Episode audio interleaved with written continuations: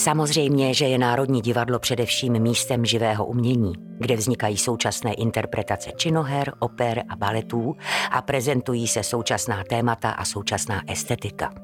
Ale také je součástí naší národní paměti. V Národním divadle se hraje nějakých 140 let. A když připočteme všechny předchůdce Národního divadla, díky nimž mohla česká národní scéna vzniknout, máme před sebou více než 200 let historie. Historie, která nám nabízí zkušenosti, inspiraci i varování, obdiv a úžas, ale třeba i pobavení nad tím, jak a co se tady kdysi hrálo. Národní je zkrátka živým divadelním centrem současnosti a podivuhodným historickým fenoménem zároveň. Dnes se společně s operním dramaturgem Ondřejem Hučínem vypravíme do archivu Národního divadla a ponoříme se do minulosti. Nevěřili byste, jaké poklady archiv ukrývá. Rukopisy těch největších mistrů nedozírné hodnoty, kterých se pomalu bojíte dotknout. Není vyloučené, že tyhle stránky, na které teď sahám a které obracím sem a tam, měl kdysi v ruce samotný Mozart. Ale také třeba kresbičky a zápisky hráčů a pěvců, kteří se nudili na zkoušce a na okraj noci zapsali, kolik stojí sádlo. Uzené maso, 1 kilogram, 12 až 13 korun a ještě nebylo k dostání, jako i ostatní druhy masa. Zkrátka, velká bída a mizérie. Tak jsme přišli na Anenské náměstí, koukám tady na slavné divadlo na Zábradlí.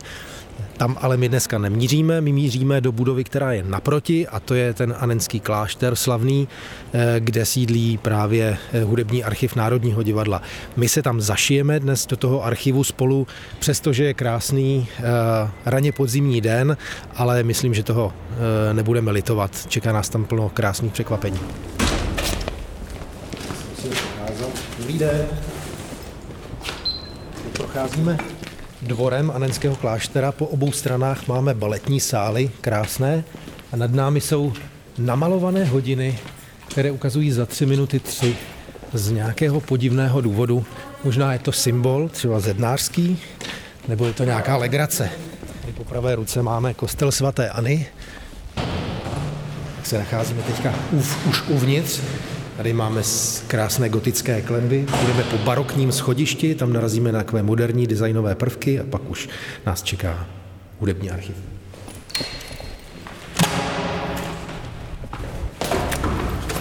Dobrý den, Dobrý den, Matěj, můžeme dál? Pojďte dál, pojďte dál. Dobrý den. Teď se právě nacházíme v kanceláři vedoucího hudebního archivu, pana Matěje Dočekala. Čím vlastně se tady hudební archiv zabývá? Co všechno dělá? Jedna línie té naší práce je, je příprava provozovacích notových materiálů pro zejména operu Národního divadla a druhá, řekněme, taková ta línie je ten archiv samotný, to znamená ty hudebniny, které tady prostě jsou uložené, které fakt jsem zavál čas právě z těch minulých minulých užití. Minimálně jedna hudebnina, kterou tu máme, je dokonce starší než 19. století a jestli vás můžu poprosit, půjdeme se na ní podívat. Určitě.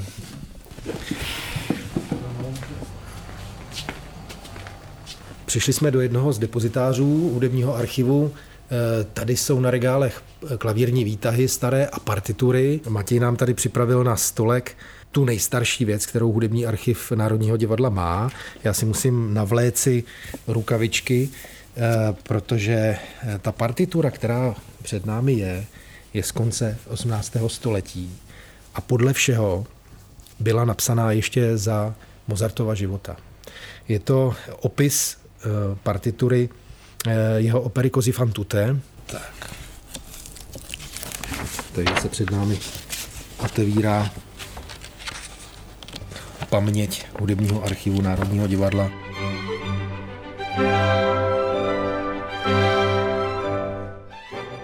Sedíme v příjemné malé badatelně našeho hudebního archivu a otevíráme velmi starou a velmi vetchou partituru Mozartovy opery Così fan tutte. A tady je taková zajímavost dole na té první stránce je napsáno, že ta partitura pochází od dvorního kopisty vídeňského, který se jmenoval Vencel Sukovatý. Vašek Sukovatý, eh, který působil u toho vídeňského eh, dvorního divadla a má tady uvedenou adresu na které bydlel, na náměstí svatého Petra číslo 554.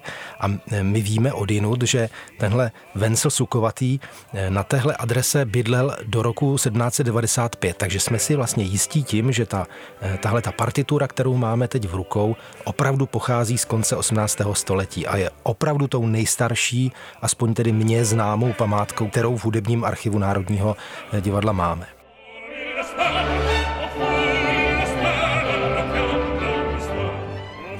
A když touhle eh, partiturou eh, listuji teď, tak se mi úplně vybavuje eh, ten pocit, když jsem ji měl v rukou poprvé a asi před sedmi lety a vím, jak jsem tím materiálem byl úplně fascinovaný, ale zároveň strašně zmatený. Já jsem tomu vůbec nerozuměl, co se to tady vlastně přede mnou v té Mozartově opeře, respektive v těch notách odehrává. V partituře je neuvěřitelné množství škrtů, úprav, vlepených lístků, textů připsaných nejrůznějšími rukopisy. Ty připsané texty jsou pak zase od někoho jiného přeškrtané. No, je jasné, že tohle, co máme před sebou, je takový exponát operní archeologie. Jsou tady před námi eh, nejméně čtyři různé vrstvy, které se na původní mozartovské partituře postupně usadily, jak šel čas a opera byla v různých úpravách v Praze hrána. Eh, třeba tady eh, tohle je takové typické jméno postavy Gulielma, psané tady v té partituře v té své původní podobě Guilelmo. A tohleto originální jméno je v partituře nejdřív přeškrtnuté a nahrazené kýmsi za jméno Wilhelm, a tohle jméno je potom zase někdo přeškrtnul a pod to napsal Karlo. Eh, není vyloučené, že tyhle stránky, na které teď sahám a které obracím sem a tam, měl kdysi v ruce samotný Mozart.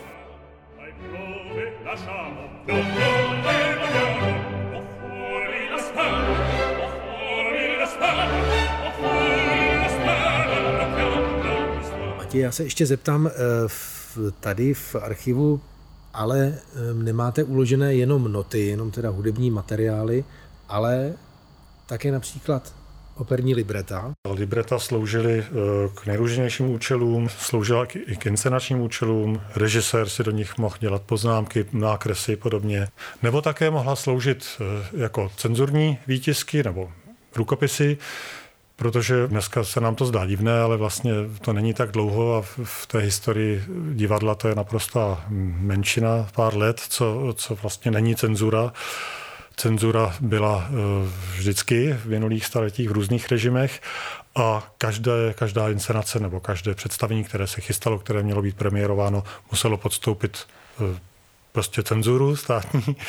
Možná se lec kdo bude divit, mm, eh, do jakých situací se některá díla dostala. Mám teďka na mysli konkrétně Janáčkovou její pastorkyňu, která v Praze v Národním divadle měla svoji premiéru v roce 1916 a ten vlastně ten rok eh, se považuje eh, jako zlomový že, v Janáčkově kariéře, protože díky tomu, že v Praze se hrála pastorkyně, tak potom se dostala do, do Vídně a do světa. Z Janáčka se potom stal slavný autor, ale už se málo ví, že to ta její pastorkyně přestože to je nějaký příběh tamhle z Moravské vesnice, tak byla teda opravdu zásadně postižená cenzurou.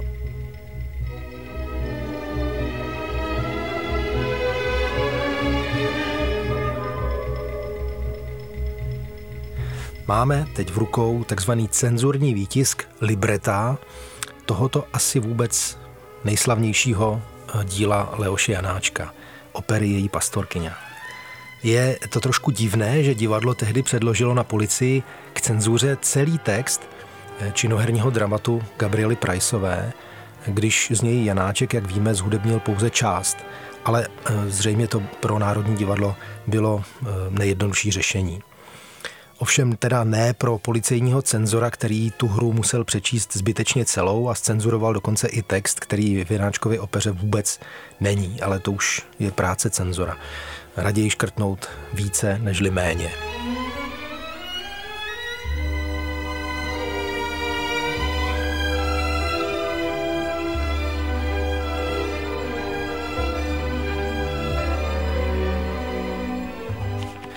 Tak se podíváme dovnitř eh, cenzurního výtisku. Eh, tady hned na další volné straně je vyjádření cenzora a z toho tedy vyplývá, že si opravdu s tou eh, cenzurou dal pořádnou práci. Poslechněte si, co tady krasopisně napsal na stránku, kterou tedy kromě jeho vyjádření zdobí také krásný dvoukorunový úřední kolek s vyobrazením císaře pána a pod tím policejní razítko. Povoluji k provozování na jevišti Královského českého zemského divadla v Praze se změnami a škrty ředitelstvím divadla na stranách 5, 7, 10, 11, 19, 20, 21, 24, 35, 40 a 51 provedenými. V Praze 24. května 1916. Jménem jeho excelence pana CK místodržitele za CK vládního radu a správce policejního ředitelství. Podpis nečitelný. To datum 24. května, to je dva dny před premiérou eh, její pastorkyně eh, v Praze.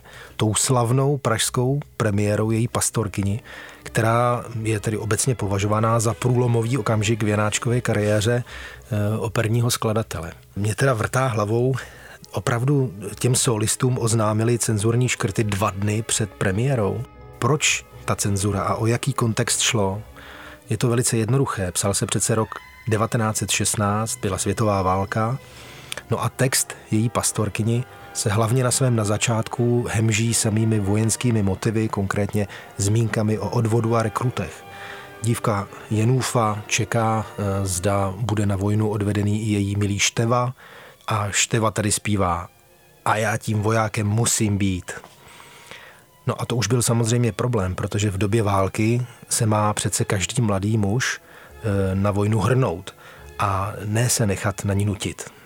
Takže cenzor vzal pěkně pero a škrt a udělal z toho tuto větu. A já chci vojákem také být. Tady dokonce si pan cenzor dal práci, koukám s tím, že úplně znovu napsal text té rekrutské písně na, na zvláštní papír a ten potom do toho výtisku vložil. Kdo zná její pastorkyňu, tak ví, že v textu rekrutské písně je který je bohatý, z vojny se vyplatí.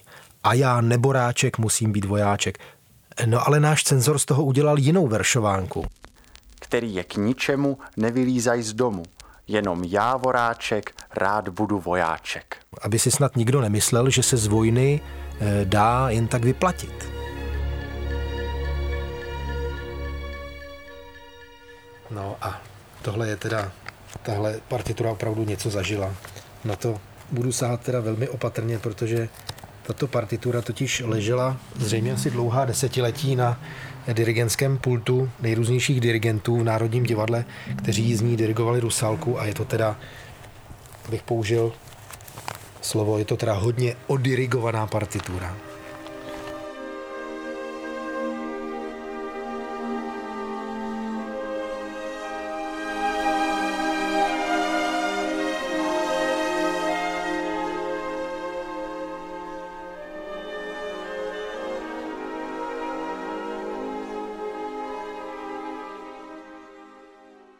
Já si teď zase budu muset eh, navléknout rukavičky, protože to, co před námi teď leží na stolku v badatelně, eh, jsou opravdu veliké skvosty a památky české opery. Rusálka Antonína Dvořáka, Žilieta Bohuslava Martinů. Eh, jedna je z roku 1901, druhá z roku 1938. A jsou to v dějinách opery Národního divadla podle mého názoru asi dvě vůbec nejvýznamnější světové premiéry, které se tu kdy konaly. Eh, podívám se nejdřív na Rusalku. Jsou to tři díly, každý díl eh, obsahuje jedno jednání této opery. Hm, tahle ta provozovací partitura eh, byla obsaná přímo z rukopisu Antonína Dvořáka, takže byla pro dirigenty, řekl bych, takovým přímým poutem k Dvořákovi a k jeho Rusalce. Tady z téhle partitury, kterou máme před sebou, dirigoval světovou premiéru Rusalky tehdejší šéf opery Karel Kovařovic a po něm také dlouhá řada dalších dirigentů, jako Václav Talich, Jaroslav Krombholc nebo Zdeněk Chalabala. Mě tady moc baví na té, na té partituře eh, prohlížet si, jak, jak se každý ten dirigent eh, nějakým způsobem v téhle partituře zvětšnil. Protože dirigenti měli ve zvyku do partitury psát své osobní interpretační poznámky a aby se odlišili od těch poznámek svých předchůdců, tak volili třeba různé barevné pastelky. Já si pamatuju, že jedno takové eh, výborné místo je eh, v partituře ke druhému jednání u postavy Hajného. Zkusíme si to místo najít. Je to, je to místo, kdy se Hajný ptá kuchtíka, co se povídá o princi a jeho nové lásce Rusalce a e, Tady na tom místě se úžasným způsobem sešly různobarevné poznámky hned čtyř dirigentů najednou a ty poznámky se vzájemně popírají. E, každému tomu dirigentu střídavě šlo o něco jiného. Šlo o to, jestli Hajný má některá slova ve své replice opakovat nebo ne. Takže záleželo, jakou má, dejme tomu, který dirigent e, hudební trpělivost. Takže tady třeba vidíme poznámku Karla Kovařovice, černě je napsáno nehraje se. Tedy Hajný má ta slova a ty noty přeskočit. Ale Kovařovicova poznámka Eh, je zároveň přeškrtaná zelenou pastelkou, někým od někoho jiného, a nad tím je napsáno zeleně rukou pravděpodobně Jaroslava Krombolce, hraje se, tedy že tohle místo hajný má zpívat. Eh, pak je tady ještě škrt modrou pastelkou, to bude patrně Václav Talich, nevíme přesně, a uprostřed stránky kousek níž je ještě obyčejnou tuškou napsáno ch, vy, de. A to znamená ch, chalabala, vide znamená přeskočit. To, je taková, tedy, taková hudební značka, vynechávka. Chalabala přeskočit. Dneska už bychom dirigentům tuhle velice starou partituru k dirigování eh, nepůjčili, ale dřív to bylo úplně běžné. Tahle partitura je eh, kvůli tomu dnes eh, místy v absolutně dezolátním stavu. To vidíme skutečně na každé straně je na, různě narychlo vyspravovaná lepícími páskami, ty už dnes nedrží, odpadají a vytrhávají z papíru to, co na něm bylo napsáno. A samozřejmě nejvíce trpí e, pravé dolní rohy listů, protože tam dirigenti listy obrací a během e, představení tedy se, jak je vidět na té partituře, moc nestarali o to, aby si počínali tak jako my tady v archivu v rukavičkách. Tak starou potrhanou partituru eh, Dvořákovi Rusalky teď odkládáme stranou a vezmeme si před sebe eh, další partituru, to je Žilieta Bohuslava Martinu. Je to autorský rukopis, takzvaný autograf. Je psaná samotným Bohuslavem Martinu. Takže to je archiválie tedy opravdu prvního řádu. A zase eh, si můžeme klást otázku, jak je možné, že do našeho hudebního archivu eh, se dostal a hlavně, že v něm zůstal rukopis eh, Bohuslava Martinu. A pravděpodobné vysvětlení se nabízí hned na prvním listě partitury. Tady nahoře, vpravo nahoře v, v rohu je napsáno věnování. Milému příteli Václavu Talichovi ku krásnému prvnímu provedení Žiliety – Praze 1938. Bohuslav Martinů.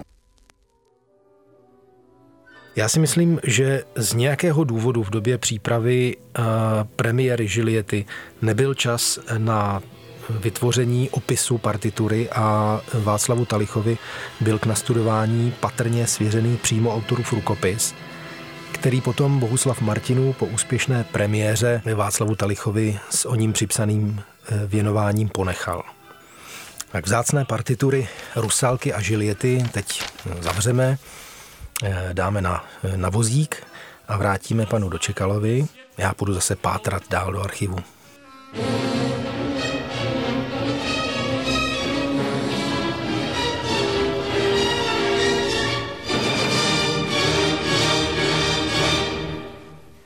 Eh, to je možná taková hm, hloupá otázka, ale kolik tak metrů hudby tady máte na těch regálech? No, není hloupá, nás to zajímá, zajímalo nás to taky při té rekonstrukci nedávné.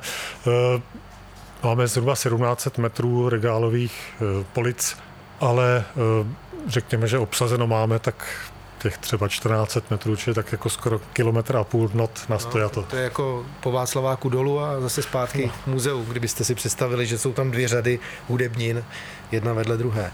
A já vás teďka z těch několika stovek metrů hudby, eh, která tady leží na regálech, eh, požádám o několik ukázek, kde právě uvidíme tu, tu krásnou každodennost v těch archivních materiálech, ty doklady těch lidských příběhů, byli to eh, nejrůznější lidé, většinou třeba eh, muzikanti z orchestru, eh, kteří ale právě díky tomu, že nějakým způsobem něco napsali do toho svého partu nebo nakreslili, tak, tak vlastně se, se zapsali do, do dějin Národního divadla také.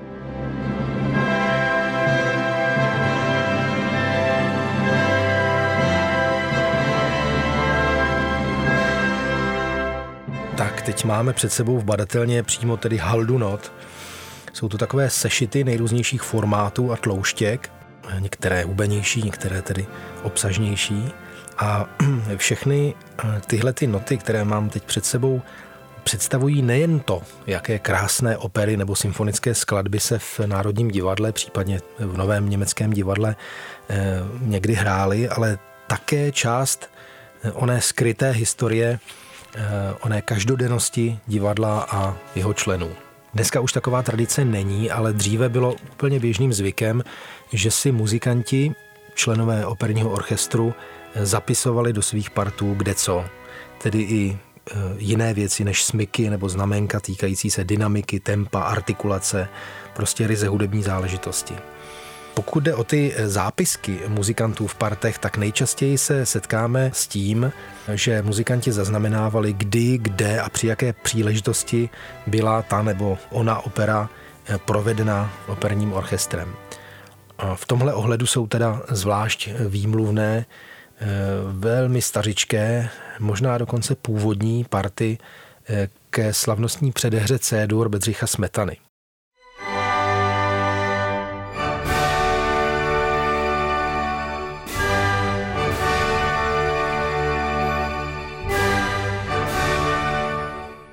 Smetana ji napsal původně u příležitosti položení základního kamene Národního divadla eh, v roce 1868, ale těch provedení eh, bylo opravdu mnohem, mnohem víc. Můžete posoudit sami, jakým způsobem tuto historii zaznamenávali členové orchestru Národního divadla eh, ve svých partech k této skladbě. 18. listopadu 1883 při slavnosti otevření Národního divadla. 14.8.1891 na oslavu sjezdu samozprávného úřednictva. Na oslavu otevření jubilejní výstavy dne 15. května 1891. Na počest čtvrtého sletu Sokolského 28. června 1901. 2. března 1924 na oslavu stých narozenin Bedřicha Smetany. Dne 30. května 1927 hrána na oslavu tisícího provedení prodané nevěsty. Řídil šéf opery Otakar Ostrčil. Po slavnostní overtuře mluvil komunista a takzvaný znalec Smetanovy hudby Zdeněk Nejedlý, hudební vyslanec SSSR. No ale muzikanti měli na starosti i jiné a možná kolikrát zábavnější věci než eh, opera. Když si vezmeme do ruky hned následující part eh, z německého orchestrálního materiálu k Parsifalovi, eh, zjistíme, že volný list za deskami má velice podivně vystřížený pravý horní roh. Toho bychom si možná vůbec nevšimli nebo, nebo bychom tomu nepřikládali žádný význam, kdyby tady dole pod tím nebylo rukou, patrně onoho druhého harfisty, něco německy napsáno. A to v českém překladu znamená Velevážený pane kapelníku, pokud nemáte v úmyslu si vám předané karikatury ponechat, prosím, abyste je zanechal u správce nového německého divadla. V dokonalé úctě T. Henich. No tak z toho vyplývá, že pan Henich zkrátka ve volné chvíli, kterých má harfista v Parsifalovi celkem dost, eh, namaloval do svého partu podle všeho Eh, nějaké posměšné vyobrazení některého z dirigentů, který eh, tuto operu v Novém německém divadle řídil. Mimochodem eh, i mnozí další z členů orchestru byli opravdu zdatní kreslíři. Tady třeba také ještě v partu druhých houslí. Tady je zase úplně něco jiného. Tady je taková mírně, bych řekl, lehtivá kresba, takové zasněné sedící dívky ve spodním prádle a s hlubokým dekoltem. A k tomu je nahoře německy připsáno Du bist die Ruch, neboli jen v tobě najdu klid. Když se dívám na tady tu kresbičku německého houslisty, tak je mi jasné, že v tomto případě eh, na hudbu a umění nemyslel.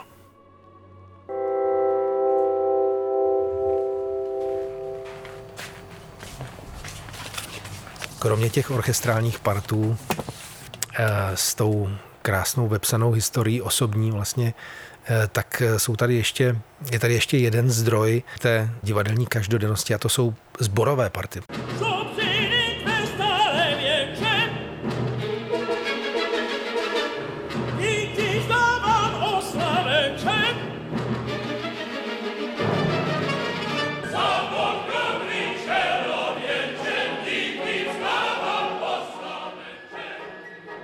Dějinám každého divadla eh, patří neodmyslitelně také skandály. A jedním z takových největších, nejzajímavějších skandálů eh, v dějinách opery Národního divadla je světová premiéra opery Leoše Janáčka Výlety páně Broučkovi, respektive období, ne ani tolik premiéra, ale období, kdy ta opera se v divadle připravovala. A my máme v hudebním archivu krásné doklady, které svědčí o tom, co se tehdy mimo jiné také v divadle dělo. A tyhle doklady jsou uchovány eh, právě ve zborových partech eh, z té doby, to znamená eh, kolem roku 1920 nebo 1919. Proč vlastně sbor Národního divadla se bouřil při nastudovávání Janáčkovy opery? Ten Janáčkův zvyk psát pro lidský hlas až v takových extrémních polohách narazil u členů sboru Národního divadla na velký odpor. V partech zejména pánů sboru, kteří jaksi měli řekl bych, větší talent a možná i větší smělost komentovat tu svoji nechuť k této opeře, tak v těchto partech nacházíme mnoho a mnoho komentářů téměř kamkoliv se podíváme.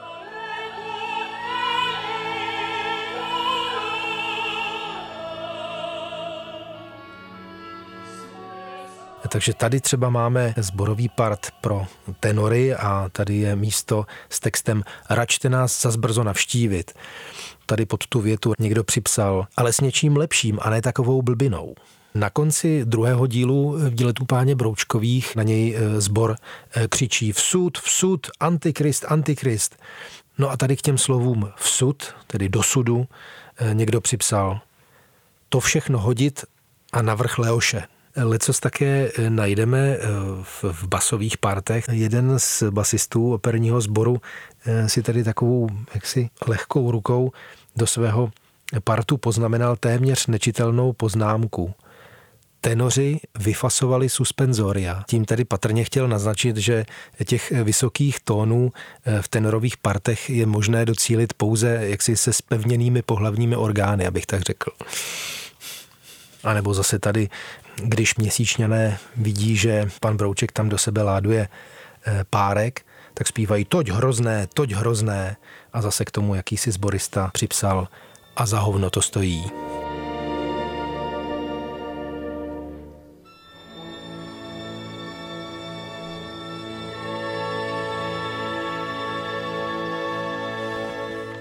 Asi vůbec nejpopsanějšími zborovými party v hudebním archivu Národního divadla jsou zborové party ke Dvořákově kantátě Stabat Mater.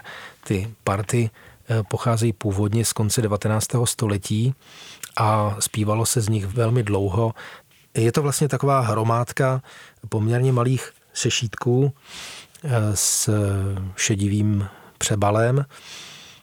Tady třeba eh, zborový part basů. To, co mě na těchto těch partech eh, nejvíc zajímá, nejvíc eh, vlastně baví, je kontrast toho eh, Dvořákova vytříbeného hudebního jazyka s úplnou civilností těch poznámek.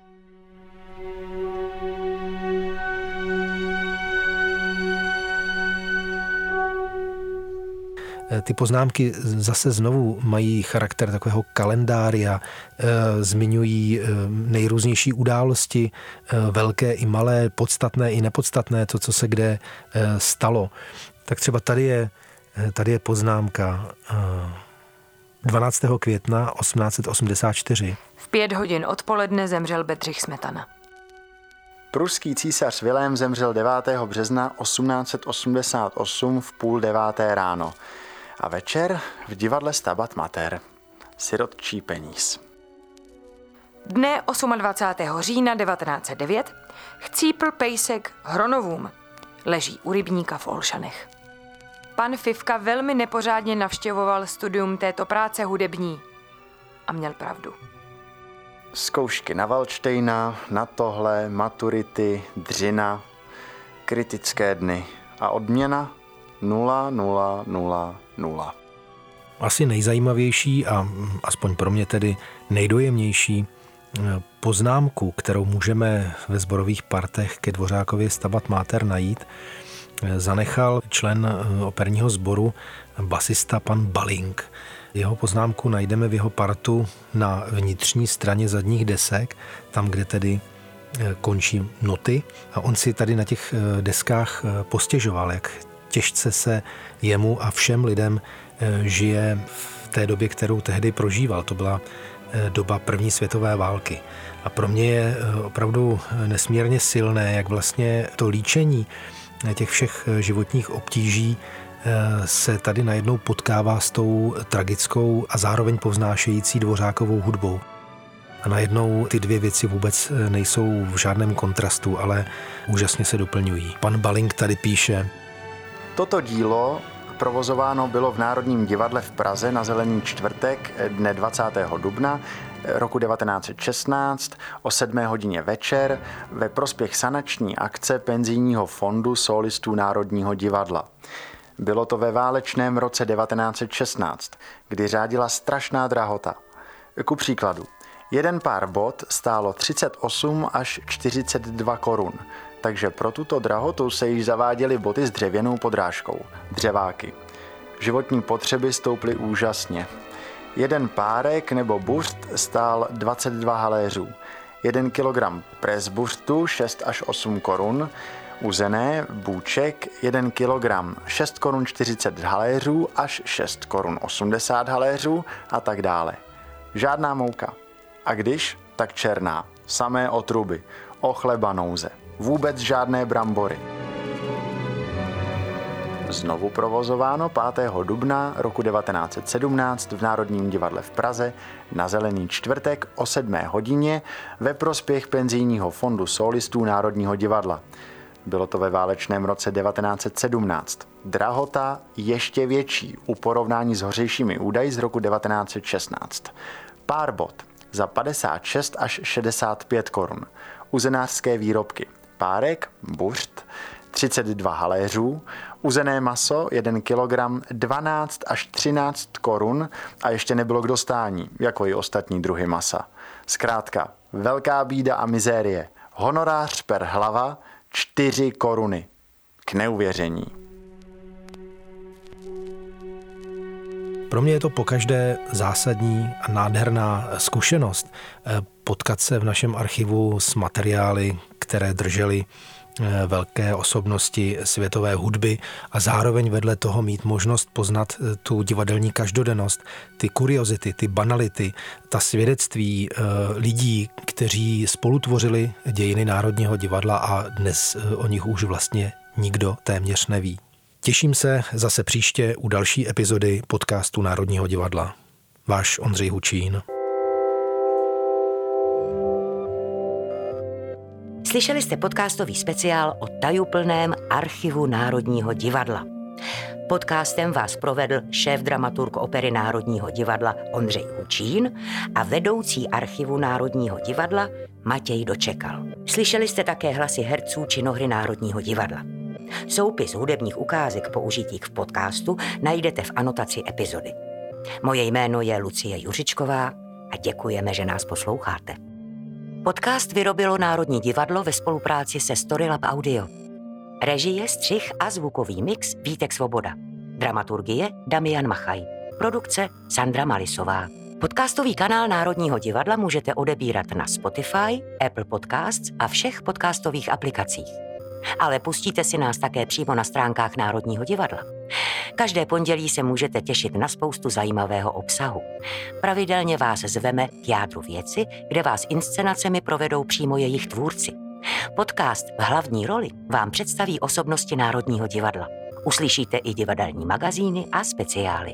Vaše komentáře, náměty, připomínky, ale i pochvaly můžete posílat na e-mailovou adresu podcast zavináč národní divadlo.cz. Děkujeme, že nás posloucháte.